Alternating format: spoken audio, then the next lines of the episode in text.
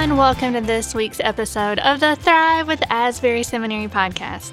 I'm your host, Heidi E. Wilcox, bringing you conversations with authors, thought leaders, and people just like you who are looking to connect where your passion and the world's deep need intersect.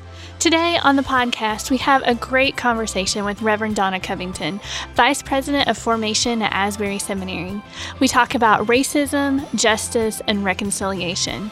She shares her personal story of her son Daniel, who was killed in a racially motivated incident on September 16, 2010.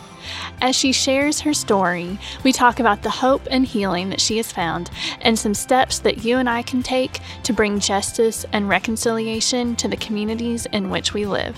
Let's listen. Donna, today I'm just really delighted to get to talk to you. And today we're going to be talking about some difficult issues with racism and things like that. And unfortunately, it's still a very timely issue with the recent police shooting of Jacob Blake. But you've had your own experience with a racially motivated altercation. So today, I was wondering if you would mind telling us the story of what happened to your son Daniel on September 16th, 2010. So, Heidi, first of all, thank you for inviting me to do this podcast with you. And you're right, these are difficult topics to talk about, uh, but they need to be spoken about. Mm-hmm. And as you say, with this recent um, shooting of Jacob Blake, it just doesn't seem to be going away. So, no. Thank you for the opportunity to share a little bit of my own personal story and share it from my perspective. Yes. Because as you know, in all of these things, we all bring different perspectives. But um, on uh, September 15th. Oh, was it the 15th? Okay. No, you, you have it right. On oh, okay. September 15th, I was expecting a call in the wee hours of the morning because my daughter in law had gone to the hospital and she was in labor. So I was expecting to get a call from my son announcing the birth of my first granddaughter on September 16th. Mm-hmm. And I did receive a phone call in the wee hours of the morning, but it wasn't the call I expected. It was a call from a hospital in Louisville that said my son Daniel had been shot. And could I get to Louisville as quickly as possible? And of course, that's what I did. I had mm-hmm. no idea what his state was. I just know he had been shot and of course, I'm driving to Louisville, or I was, my nephew was driving me to Louisville with the hope that he was in surgery. But when I get to the hospital um, and ask about Daniel, of course, they take me in the little room and I find out that Daniel's been killed. Oh. Uh, and that's all I know. Mm-hmm. I know it's some sort of incident. They're not telling me anything. And all I know is Daniel's been killed. And mm-hmm. so on the way home, it is actually on the news that I get to find out some of the details. Oh, my. That it was a racially motivated incident. And I'm going to put a pin here and come back to it. And they had already declared that it was a shooting under the castle law. So oh. they had already made a determination.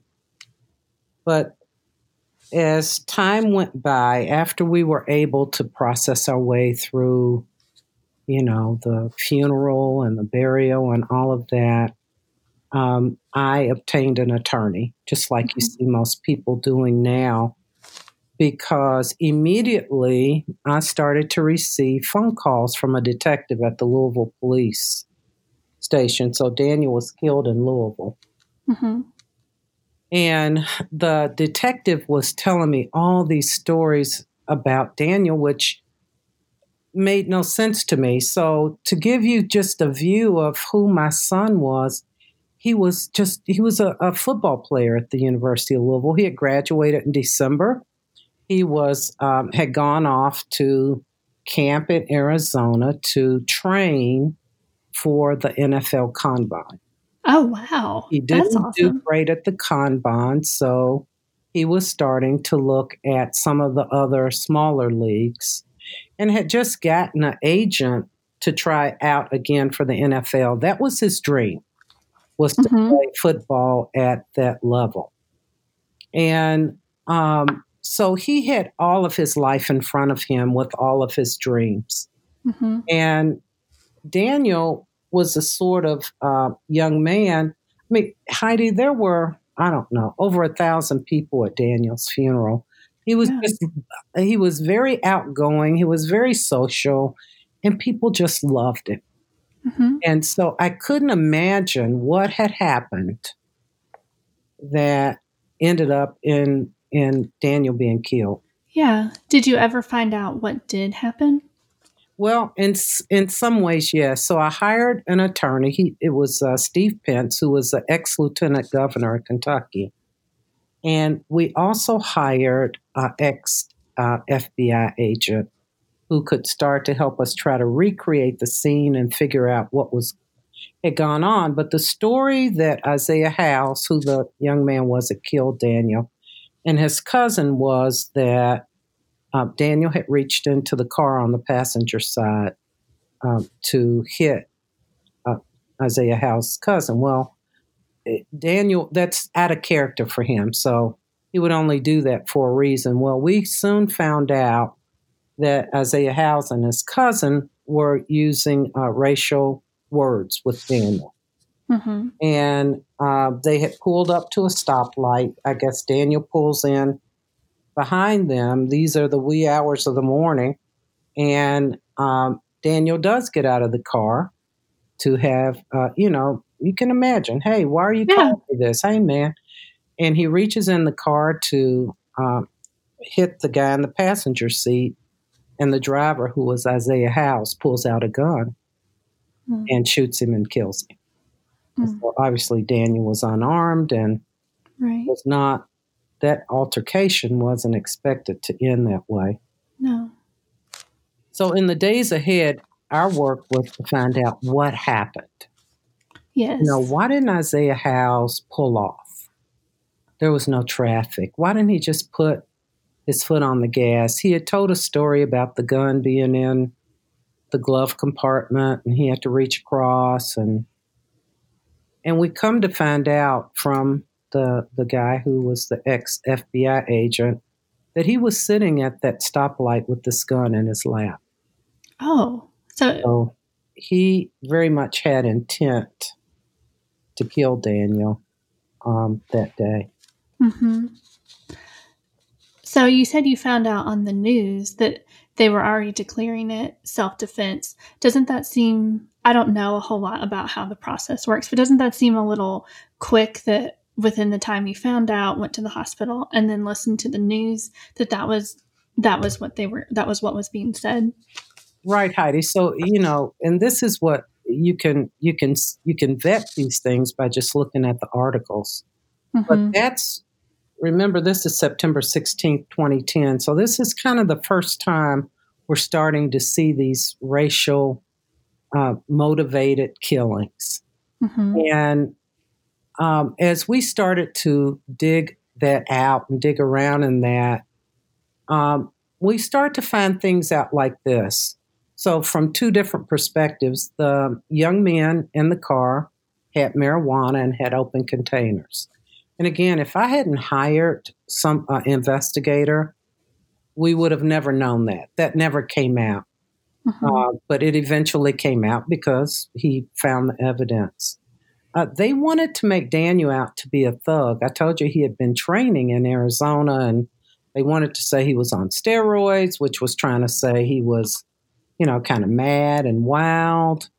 Uh, Mhm. and we sent the investigator to the police station, to the medical examiner, and said, That's just not true. You can't, we'll sue you for saying things like that because it's not true.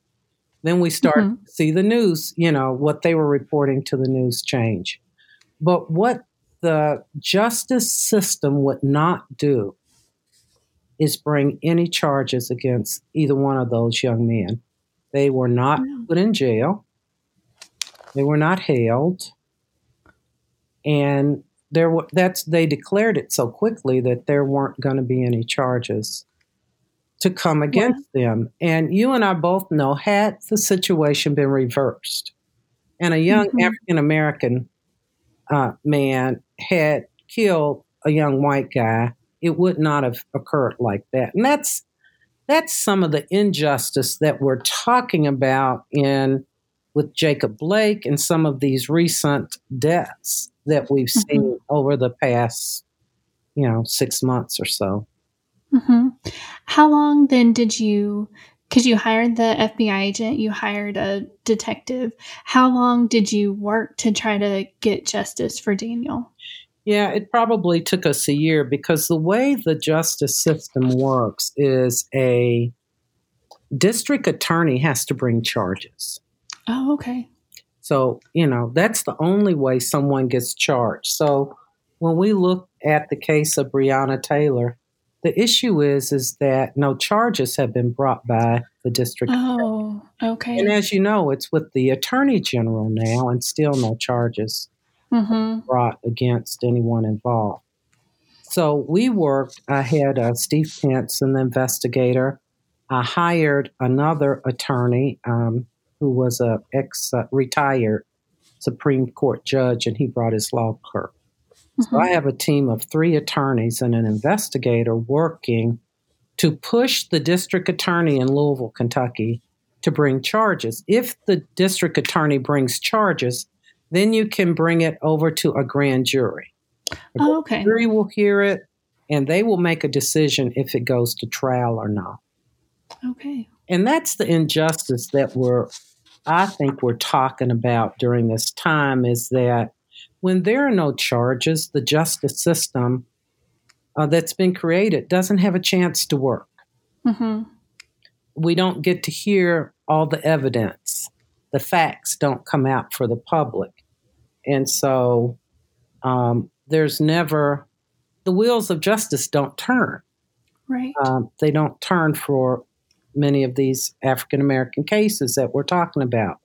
We mm-hmm. saw that in the Trayvon Martin case, where it went mm-hmm. to a grand jury, and even though uh, he was charged, the grand jury wouldn't hand it over to a trial. So oftentimes you'll see these families, these mothers, just going through this long, drawn out process, trying to bring charges against the accusers of people that have killed their children. Yeah, it would be going through a living hell, I it would imagine. a living hell. Yeah. Um, because well, you know, I knew even though I thought I thought I'd hire the best attorneys, somewhere in me, I knew this system was not going to work for me because I was an African American. Mm. What is that like to know that, but to work so hard well, to have the justice work because yeah. my son would have done it for me.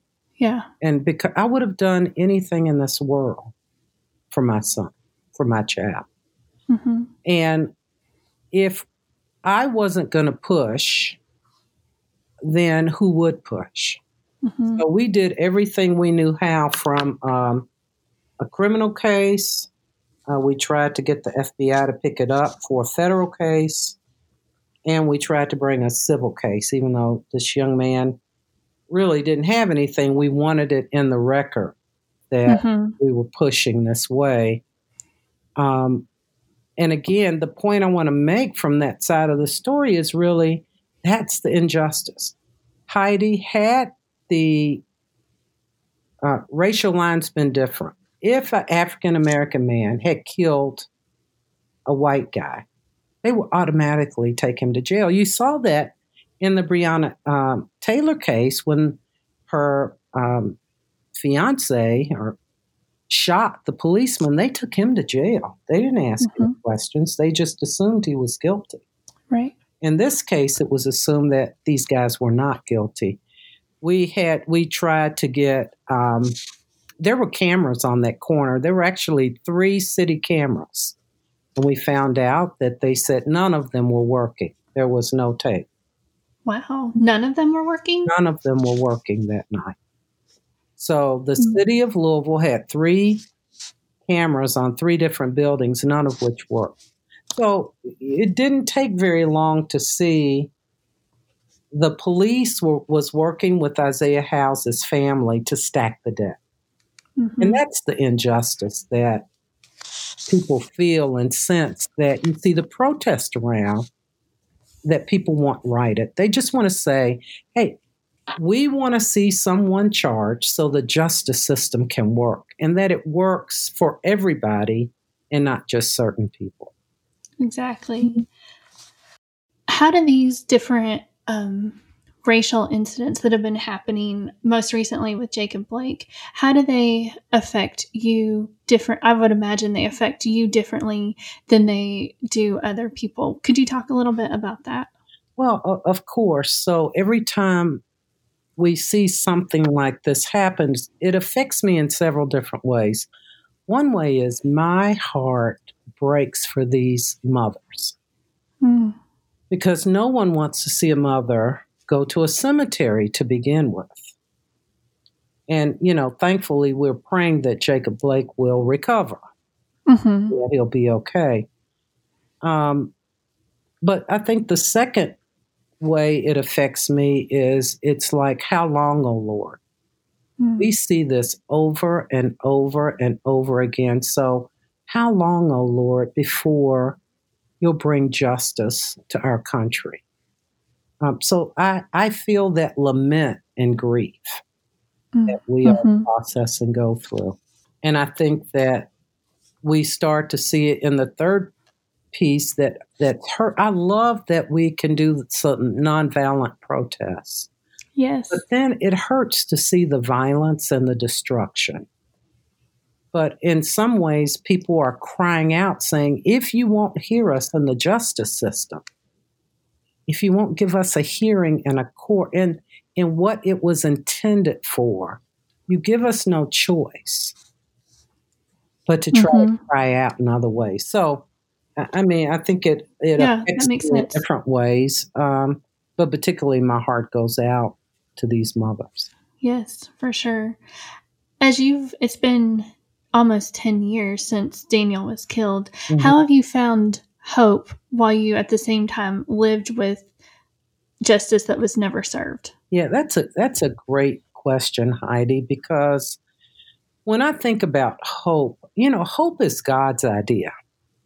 This is not an idea we we invented, and we have hope in Christ. We have hope in God that He is a just God. Mm-hmm. We have hope that He will make every wrong right. And it's not just the hope of his justice, but it also starts to center around uh, the characteristics that we have as Christians, right? So we mm-hmm. hope, we forgive, we love, um, we we have those characteristics. When I think about injustice, injustice really is the result of fallen humanity. Mm-hmm. It, it's it's not God's best. It's not what He intended, and it's never injustice has never been His intent. Um, when I look at these words together in Scripture, I find justice and righteousness married together, particularly at the cross. Yes. Yes. And that is what gives us hope. That's what gives me hope of um, it's a formation process. God, how can I become more like you. And we, we all do that every day. How can we become more like Jesus in the face of things that may have happened to us that aren't right? Hmm. I mean, Jesus clearly tells us uh, in the book of John in this world, you'll have trials and tribulations, but be of good cheer because I've overcome the world. That's our hope. Hmm. That because of the work of Christ, um, in the redemption work that he satisfied the justice of God and he, he gives us his righteousness, it gives us hope. Yeah. But it's sometimes, I would imagine, hard to wait on that justice that is coming one day down the road. At least it would be for me. Yeah, and, and that's true. I don't want you to believe for a second that there aren't days, even now, every time I hear about one of these, it's a day where I say, Oh Lord, you know, you want to take these things into your own hands, just as they've done. right? Mm-hmm. It, these people have no right to take a life. We're built mm-hmm. in the mm-hmm. image of God. So never in scripture are we given a right to take someone else's life or to snuff it out. And yeah. I won't tell you that there aren't days where I feel like this isn't right, should be different, and all the things that we're talking about. But then I'm challenged to set my mind on things above. Paul, mm. Paul says again in his writing, and, and, these are choices that we get to make. Uh, yeah. Uh, yeah. So, what does it look like for you to set your mind on things above? Because we say that, but I I'm not exactly sure how to do that. So what does that look like for you? Yeah. So it's it's choices we get get to get up in the morning, I think, Heidi, and make. So I can get up in the morning and say, "In the world a dark place?" Or I can, and it is. And it is. or I could get up in the morning and say, um, "I'm going to serve the Lord with gladness." I'm going to come into his presence with thanksgiving. I'm going to focus my eyes on who he is. I'm going to mm. see him in all his majesty and glory going to enter into his gates with thanksgiving and into his courts with praise. You know, Heidi, when we go down that path, it'll change us. It doesn't mm-hmm. just change what comes out of our mouth, it changes our spirits. It begins to change our minds. You know what I'm talking about, right? Yes. Yes, and, I do. So we choose to exercise that place of formation, of being with God, of being in his presence as opposed to keeping our eyes set there, as opposed to looking at politics or looking at all the things that are going on in the world. We're not stupid people. We know these things are going on. But we go to God and say, Lord, in your presence is the fullness of joy. So, how will we process our way through what you've given our hands to do? How will Donna do that? How will Heidi mm-hmm. do that? What's our what are you calling us to?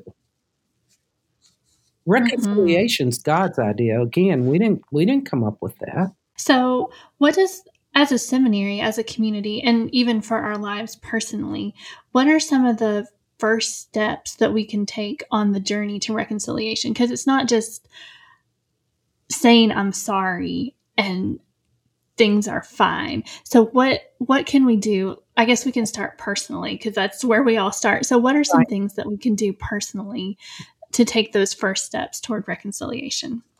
Well, Heidi, I just finished reading a book several weeks ago. A friend had recommended to me called Be the Bridge. Oh my gosh, I read that one this summer too. I loved it. Okay. I love, and you know, I don't know if you uh, paid any attention, but it just made it to the New York Times bestseller. Yes, yes.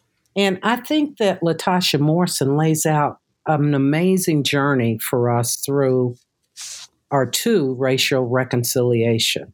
That we begin at that place of lament. And, and Dr. Tennent has written a beautiful, beautiful, beautiful pastoral letter that lays out a lot of this process. That we begin with lament and just saying, I'm sorry.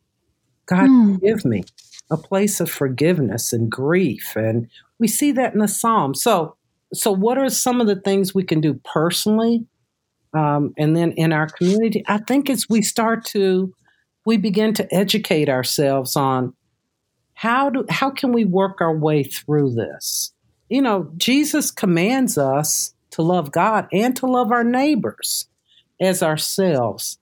So mm-hmm. I, I want to see us personally start to speak out. Let's speak out for justice and what's right. And you say, but Donna, I'm not sure exactly I know what that means. Well, we have to learn how to lead change. How do we help? You read mm-hmm. the book. How do we help people? How do we help ourselves and others go on a journey for being more like what Jesus prayed for that place of unity? In John 17. In that prayer, Heidi, we see Jesus saying, Lord, make them one so that the world will know that you sent me. We become Rome, we become models and examples of modeling the kingdom. So we have mm-hmm. to learn how to speak for what's right and what's just. um, in our personal lives. I think in our seminary community, we have this amazing faculty, and I, I, it's my prayer. Yeah, we do. We're starting to see some of our faculty write articles and blogs, and um, they're speaking. Uh, Craig Keener, they're writing books. So you see, Craig Keener. I saw an article from uh, one of our faculty members in ESJ. So I think as a seminary community, we have the answer. We have the theological framework to think mm-hmm. our way through this. And we also have the filling of the Holy Spirit. So we can think theologically, we can listen intently. And I pray the result of that is our behavior changes. That yeah, we definitely. begin to walk individually and as a seminary community into a place of racial reconciliation. Mm-hmm. And this is our call. It's our, you know, it's our call to be obedient, humble, obedient. So, mm-hmm. I don't. Those are uh, those are a few ideas I think of things that we can do personally, and that we can do as a community. Yeah, yeah, that definitely gets us started on on the right path to be on the journey. And I also think that the theme the seminary is doing this year um, on discipleship and Dr. Tennent talking about the theology of the body and how we're all made in the image of God mm-hmm. um, is really applicable to racism and racial reconciliation. Mm-hmm. Um, yeah. So as I was thinking about that, I was thinking about the verse Micah 6 8, talking about doing justice and loving mercy and walking humbly what does that mean for the Asbury Seminary community as we seek out as we seek to live out that verse and do justice and love mercy with humbleness? Yeah. I mean, again, you're asking some great probing questions. And one of the things I love about being at the seminary again is it helps us with what lens do we view scripture through, right? Our experience oh, yeah. certainly paint um, how we view and how we read uh, scripture. So, one of the ways we learn as the seminarian is can we theologically think our way through what God is talking about in Micah 6 8? Oh, okay. And what who's he speaking to? Who's he writing to? What's the message that he's given in that context in that community? And then how do we bring that into the new testament? Into what we've seen when god incarnate when he takes on a body and comes to this world um, around justice and mercy and righteousness. So theologically been, we're being taught at the seminary on how to think through that and then it also brings me back to, I guess, the point I just made before on, and can we hear the voice of the Holy Spirit on these issues? The Holy mm-hmm. Spirit speaks. So when we talk about our mission statement, we talk about spirit filled. And as mm-hmm. spirit filled believers, can we hear the voice of God, the voice of the Holy Spirit speaking into scripture, speaking wow. into our lives. And you and I both know, Heidi, the answer to that is yes. Yes, definitely. We just have to listen. And so at the seminary, look at this great opportunity we have to think theologically. So we give, when we're talking about theology of the body, we're giving our mind to God. Mm, mm-hmm. And to listen intently through the Holy Spirit. We're given our spirits and we're going to sit in his presence. So, of course, Dr. Tennent's going to teach on this um, this year, but we begin to give God our minds, our bodies, and our spirits. So when we're seeking out the work of justice and mercy in Micah 6 8, we want to take on God's characteristics, his attributes, and we get there Heidi, we say, Lord, more of you and less mm-hmm. of me. That's the formational journey. How do mm-hmm. I have more of Jesus and less of me? so mm. that I can love the things that God loves. I can think the way He thinks. Isn't that something? That is something. That's really exciting. So, we're recording before the semester's even started, but I didn't know if there were specific things along the lines of racial reconciliation that were already planned that we could talk just a little bit about and get excited about. So, again, we are, I'm really grateful to be here at Asbury at this time. Uh, Dr. Tennent, our president, has taken on racial reconciliation and some of the injustice things very seriously uh, during this time. And so, while we may not have specific, concrete plans that we're going to be rolling out um, in the fall yet, we are having a lot of discussions mm, as a the team. And we want to have, it's not just what does the president and the cabinet want around racial reconciliation, right?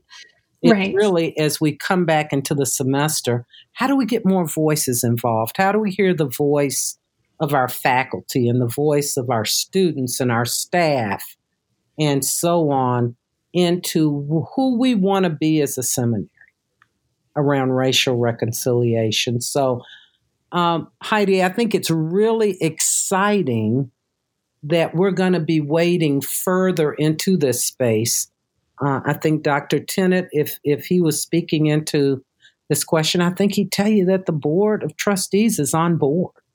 Mm, yeah, that um, we're all spending some time thinking through how Asbury might be a better place, that we might have a better culture, that we might lead in the areas of racial reconciliation. Yeah. Mm-hmm. And, and, let me just say, you know, Asbury's not just starting this journey. So right. I've loved that Dr. Tennent has sent me personally and to others uh, minutes out of the archives. We're back in the 40s. Um, the trustees and the faculty were making statements about racial reconciliation. I mean, John Wesley was making statements mm-hmm. about uh, race and the importance of valuing every person, everyone as an image bearer of God. Um, in the 60s, uh, our Maxie Dunnam was marching in the protest. so we kind yeah. of have that history. And then now we get to where are we in 2020? Well, we have the first African American um, chair of the Board of Trustees of Asbury. Mm-hmm. We have um, Jessica's the first dean of chapel. Even though that's not necessarily about racial reconciliation, it's still about how do we make our environment uh, in uh, an environment of inclusion where all people right. are valued. Mm-hmm. Um, right. We're having Dr. Pohl on the podcast in a couple later episodes talking about hospitality and goes along with what you're talking about with um, inviting people in who might not otherwise have a place. Right. And giving them a seat at the table and not just a seat yeah. at the table, but yeah. a voice at the table. A voice. Yeah. And, yeah. That's what I was trying to say. Yeah. And so, you know, you start, uh, we just had our, uh, the last three board members that came on in May, as you know, Heidi, were all African American. So I'm excited to be at the seminary at this place and time and to see the seminary's willingness to walk into these places. That's not just the board and Dr. Tennent, but it's the faculty, it's the staff, it's the leadership of the seminary. People like you, Heidi, who are saying, you know, we we can be better.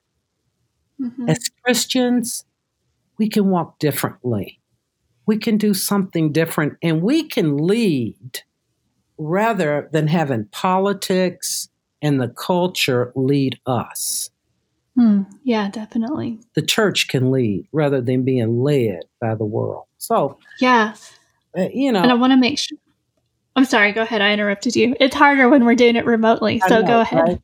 Well, I just I didn't give you anything specific that we're going to be doing, but I am confident that the seminary is going to be wading out into this water to make a difference. Uh, yes, not definitely. only for our students, but in the Wesleyan world.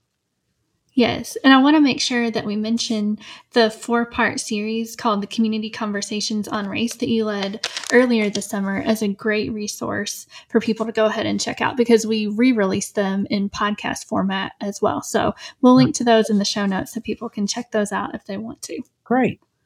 So as we wrap up, Donna, I, I think we've we've talked about a lot of things, but is there anything else you want to talk about that I didn't ask already? You know, Heidi, you asked some deep probing, great questions. and um, I, I, just want to end on this note of what we see in the book of Revelation, right? We see mm-hmm. people from every tribe in every nation um, in their own tongue praising God. So we're seeking as we walk through this not to change who people are because we are different and we are diverse. But what we're seeking to change around racial reconciliation is that we live in a place of the justice of God, along with the mercy of God, along with the grace of God and His love. That we aren't letting one go at the price of another. Mm-hmm. So I'm grateful to be at Asbury and be at this place um, as we begin to lead change and make a difference yes. for the world. So I think yes. I said that earlier, but it's just what's on my heart and what's exciting about being at this place in this time. So thank yes. you, Heidi, for oh, for you're very welcome. This, yeah. Yeah, you're very welcome. And you're actually our first return guest onto the podcast. And so this will be the second time that you've had this question that we ask everybody. So, because the show is called the Thrive with Asbury Seminary podcast, what is one practice, it can be spiritual or otherwise, that is helping you thrive in your life right now? Wow. You know, isn't that a great question in life? All that's right? going on in the world right, right. now, right?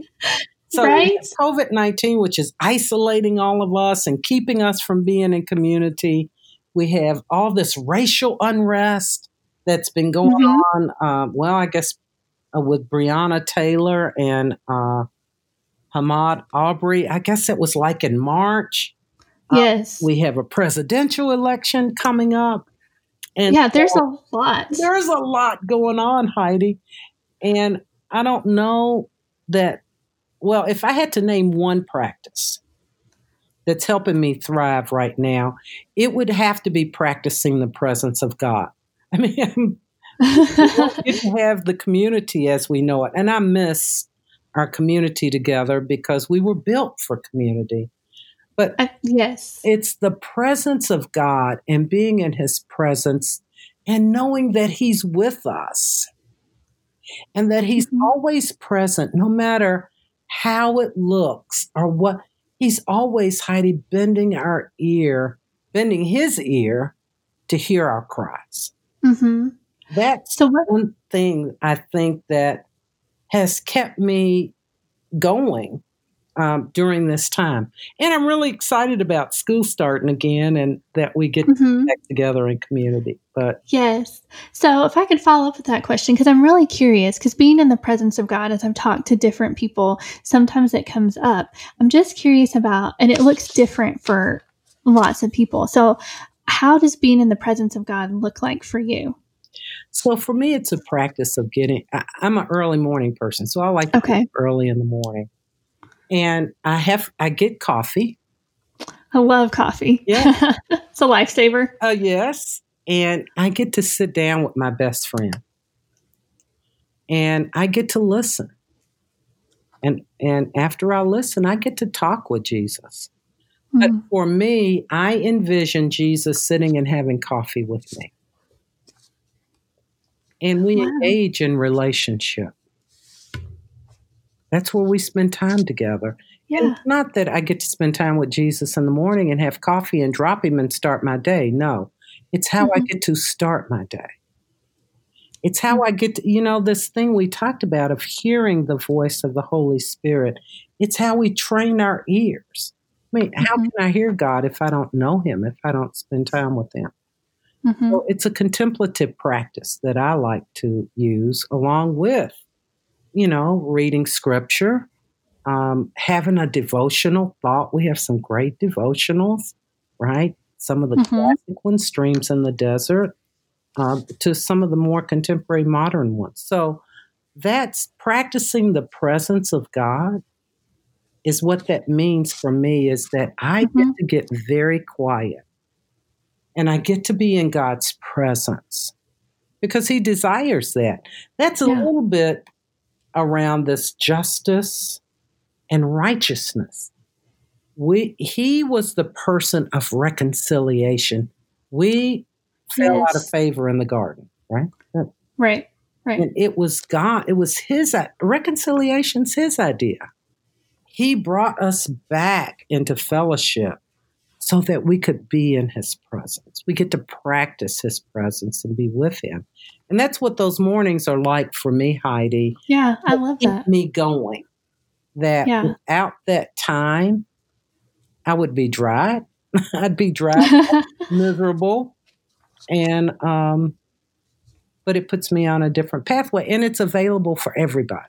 Yes. Isn't that the best part? Yeah, isn't that the best part?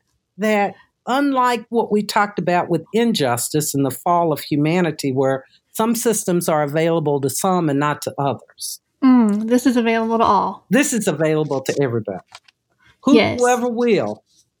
let them come. Yes. Okay. I love that. Yeah. Yes, I love that. So, Donna, thank you so much for taking the time to be on the podcast today to share your story. And then for those of us who are saying, I stand with you and want to take the next steps, for helping us learn so that we can start taking some next steps and do this well. I really appreciate it. Thank you, Heidi. And uh, thank you for the work that you're doing with this podcast. And, and I want to say back to you as we're in community, I stand with you. Hmm. Stand in the brotherhood, the sisterhood of believers um, well, that stand together in unity in Christ. Hmm, thank you. You're very kind. I appreciate it. Hey everyone, thank you so much for joining me for today's conversation with Donna. Listening and learning are some of the first steps that we can take to start bringing justice and reconciliation to our communities. This conversation really mattered to me, and I hope it did for you as well. As always, you can follow us in all the places on Facebook, Twitter, and Instagram at, at Asbury Seminary. Thanks for listening, and go do something that helps you thrive.